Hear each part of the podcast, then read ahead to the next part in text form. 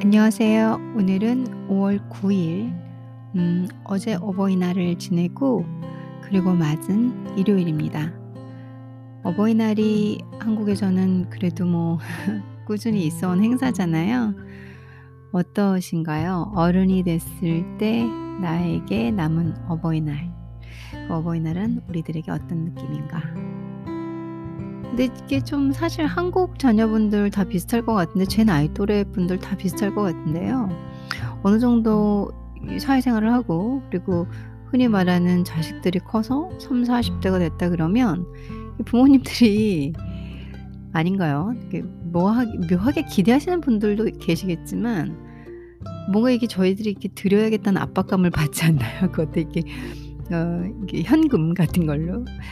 음, 저 역시도 어 괜히 이 이 이게 뭐 팽배하니까 옆집에 누가 줬다 카더라 뭐 얘가 해 받았다 카더라 뭐 이런 카더라 총 통신 때문에 어 사실은 얼마 얼마 좀 더 더 적은 액수를 하고 싶어도 어 그 기대 수요 충족에 맞추려고 어 더 많은 금액을 하다 보니 음 사실은 그렇게 어버이날이 뭔가 부모님께 대한 감사나 기쁨 뭔가 이런 것보다는 '아 이때 얼마 얼마를 마련해야지.'라는 압박감이 큰게 어 솔직한 제 심정입니다.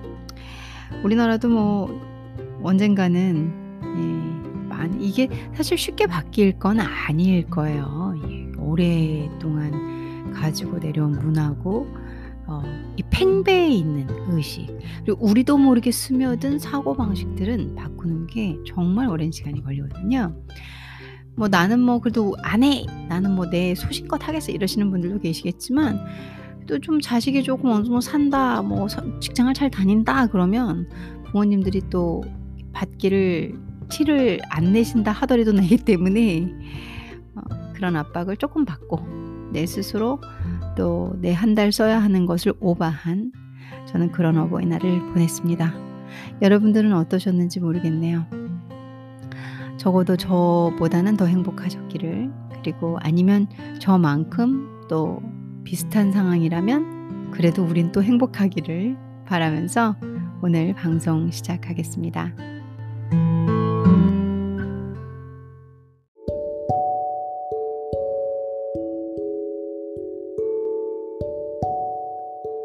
오늘도 책을 좀 읽어 드리려고 하는데요. 책은 좋은지 나쁜지 누가 아는가 입니다. 제목이 류시환 님께서 쓰셨고요. 이것도 역시 이 앞전 에피소드하고 같은 이 작가분이시죠. 그리고 되게 단편 단편의 제목으로 이어진 어 이렇게 연결되어진 음 읽으면 뭐라고 해야 될까? 확 꽂히는 그런 그런 책이에요. 그리고 짤막짤막하게 돼 있어서 읽기도 편하고 좋고 그리고 저한테는 필요한 책인 것 같아요. 제가 이미 말씀드렸던 저희 선생님께서 제가 듣고 있는 제 수업에 선생님께서 이렇게 딱 추천해 주신 책이었는데 음 너무 좋은 책이고 그리고 아무래도 선생님 말씀은 무조건 따라서 해보는 좋은 태도를 갖고 있다 보니까 추천하신 책이니까 뭔가 좋은 게 있을 것이다 라는 확신을 갖고 제가 빌려서 봤거든요.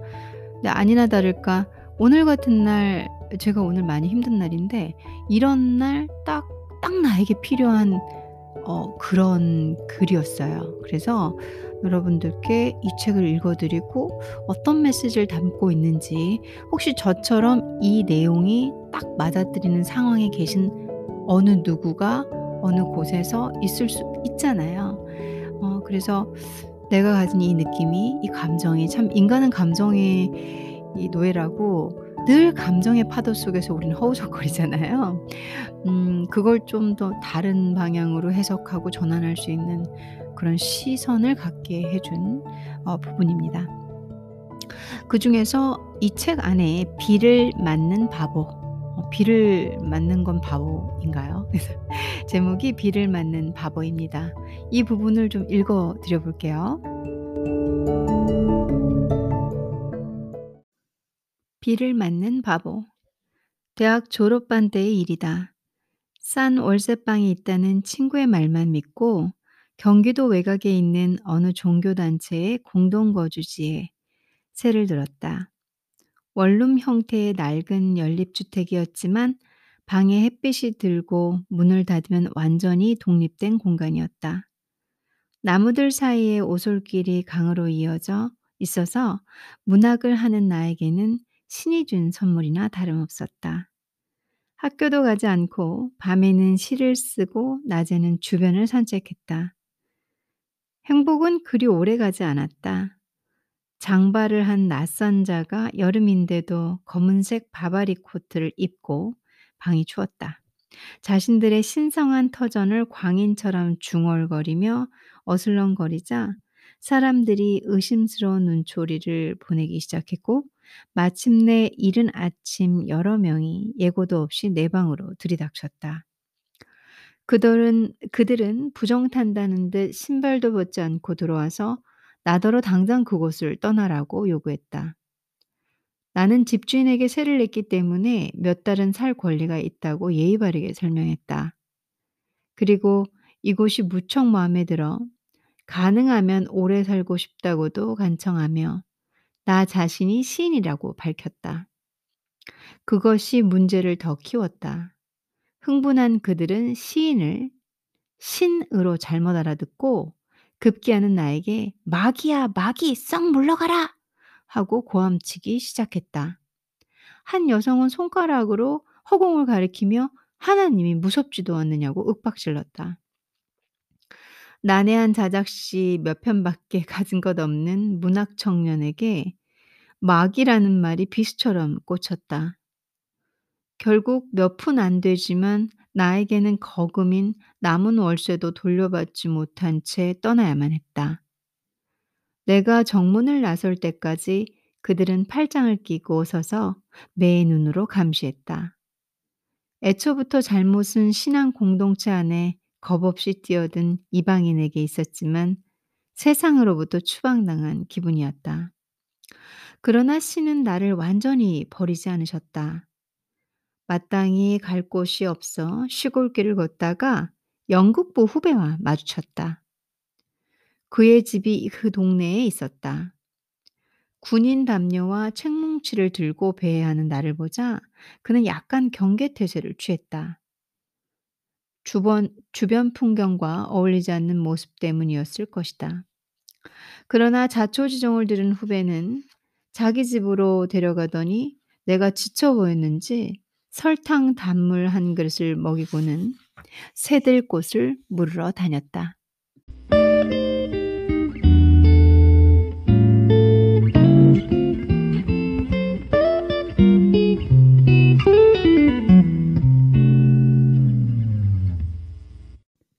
그리하여 강변의 밭 한가운데 서 있는 무허가 창고에 싸게 새를 둘 수가 있었다. 동네와 적당히 떨어져 있어서 사람들에게 또다시 배척당할 일도 없고 근처에 설탕물 타주는 후배까지 있으니 든든했다.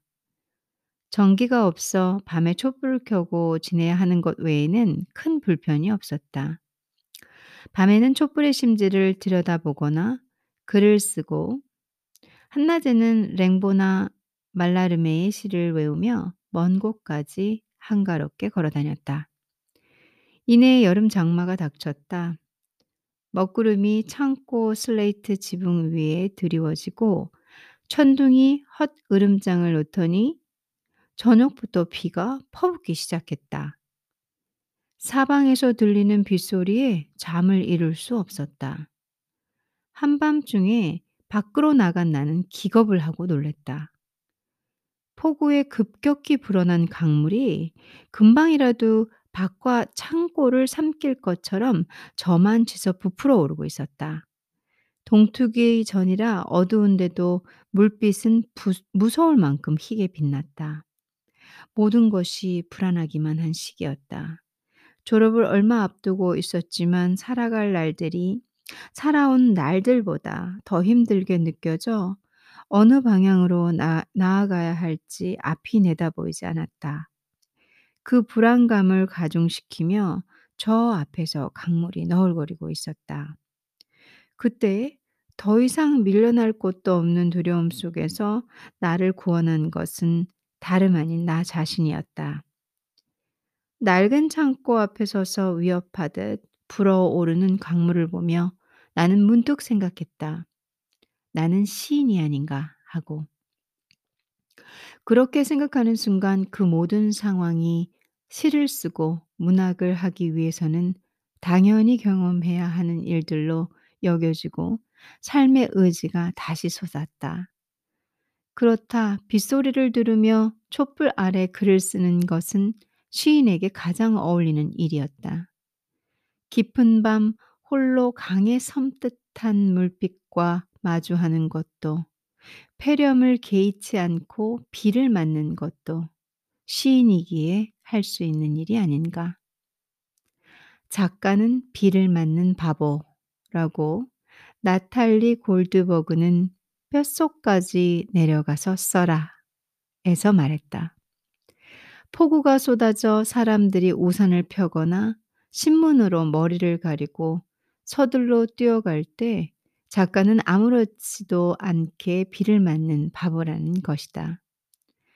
자신의 안전을 생각하거나 시간에 맞춰 어딘가에 도착하기보다 무늬를 그리며 웅덩이에 떨어지는 빗방울들을 응시하는 것. 그것이 작가가 자신의 빛나는 순간을 붙잡는 방법이라는 것이다. 불어나는 강물 앞에 나는 혼자 서 있었고 세상은 넘실거렸다. 하지만 나는 더 이상 달아나지 않기로 했다. 장대피에 연거푸 이마를 두들겨 맞으며 작가로서의 내 삶을 거룩한 소명으로 여겨야 한다고 마음먹었다. 불안과 고독도 내 글의 부사와 형용사가 될 것이라고. 그 순간 나는 정말로 작은 세계의 신이 된 것 같았다.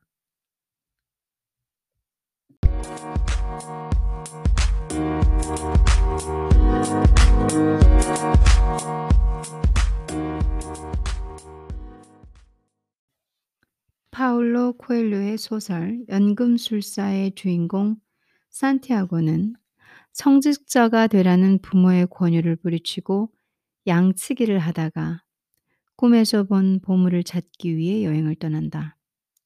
그러나 모로코의 탕헤르라는 도시에 이르러 양판 돈을 전부 도둑맞는다.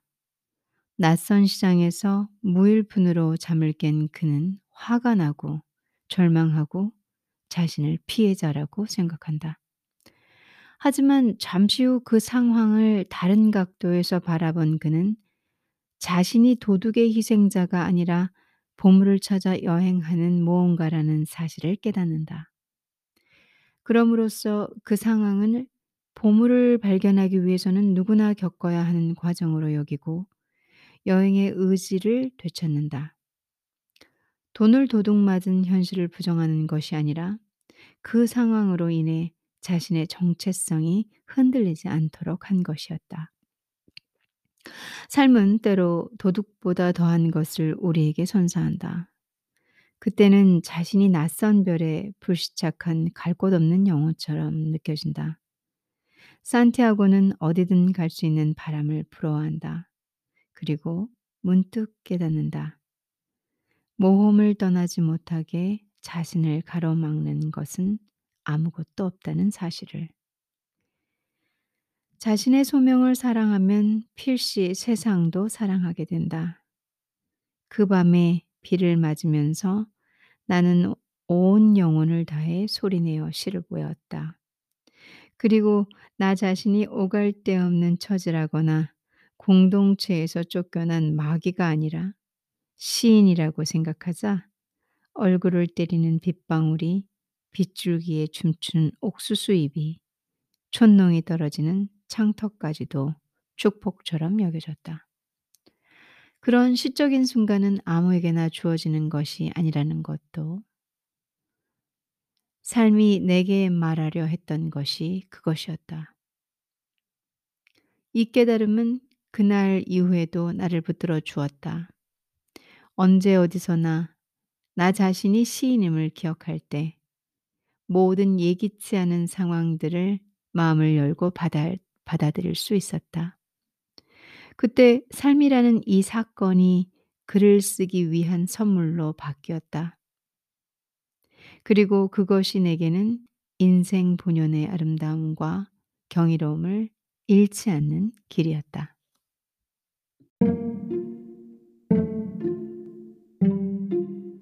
너무나 좋은 글귀죠. 그쵸? 음, 저를 포함해서 제 방송을 듣고 계신 모든 분들은 다 이것보다 더 힘든 상황, 이것만큼 힘든 상황이 다 있으실 거예요. 어, 저도 매일매일이 파도가 치는 그런 힘든 여러분들한테는 어떤 건지 모르겠지만 저한테는 힘든 일들이 매일매일 일어나고 있습니다. 하지만 그 파도 속에서 어떻게 이게 왜 나한테만 이러지? 도대체 뭐지? 이런 생각을 하다가 지금은 아, 내가 이게 필요한 거였나 봐. 이렇게 어설프게 깨달아가는 시점에서 아주 어, 중요한 부분을 오늘 읽은 것 같습니다. 저도 인간이기에 어느 순간에는 나만 왜 이런 생각이 들거든요. 어, 근데 이 사람처럼 안 좋은 상황과 더 힘들고 역경이 있어야 또 저도 문학가니까 저도 사실 인문학을 했잖아요. 그리고 지금 현재 인문학은 공부가 상당히 길습니다. 길, 길어요. 인문학은 사회문화 과학하고는 좀 다르게 논문도 너무 길고 책도 어, 여러분들이 상상도 못할 문학책들을 계속 읽어야 되거든요. 음, 좋게 말하면은 오랜 시간 수련을 하고 공부를 한다. 나쁘게 말하면 공부의 끝이 없다. 이렇게. 음, 그래서 문학가로서 성장하기 위해서 이런 역경이 있나 이런 생각도 해보면서 음, 마음이 불안하고 지치고 힘들 때 매 순간이 있지만 좀 더 그 원인을 제거하고 그 원인을 긍정적으로 해석하며 나에게 필요한 것일 것이다. 라고 생각하는 게 그걸 거부하고 밀어내는 것보다 내가 이 분처럼 어, 내가 겪어야 할 것인가 보다 라고 담담히 받아들이며 어, 강하게 서 있으려고 합니다. 여러분들께도 좋은 메시지로 가기를 바래보고요. 음, 오늘은 5월 9일 상당히 늦은 밤이에요. 네, 제가 음, 내일은 제 청취자분들은 저랑 특별히 이렇게 막 뭐 이렇게 제가 무슨 팬이 있고 이런 게 없으니까 아주 편안하게 부담 없이 어, 내일은 제 생일입니다. 그래서 생일이 뭐 이제는 특별하게 선물 받아야 되고 축하받아야 되고 어, 저는 그렇지 않습니다. 그냥 제 생일은 음, 저한테 상당히 편안한 날이 됐어요. 어릴 때는 다 알려야 되고 선물 받아야 되고 축하받아야 되고 그랬던 것 같아요.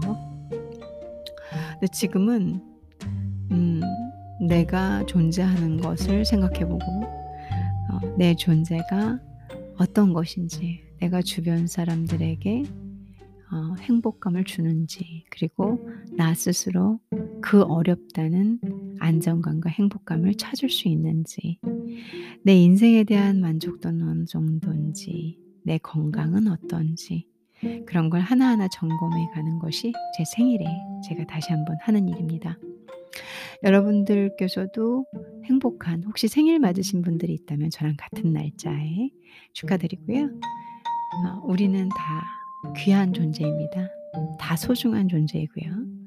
그래서 여러분들이 여러분들을 더 사랑하시고 그 사랑이 주변 사람들에게까지 흘러가서 따뜻한 사람으로 저희가 살아간다면 어, 정말 행복할 것 같습니다. 오늘도 제 방송 들어주셔서 감사하고요. 행복한 주말 되십시오. 감사합니다.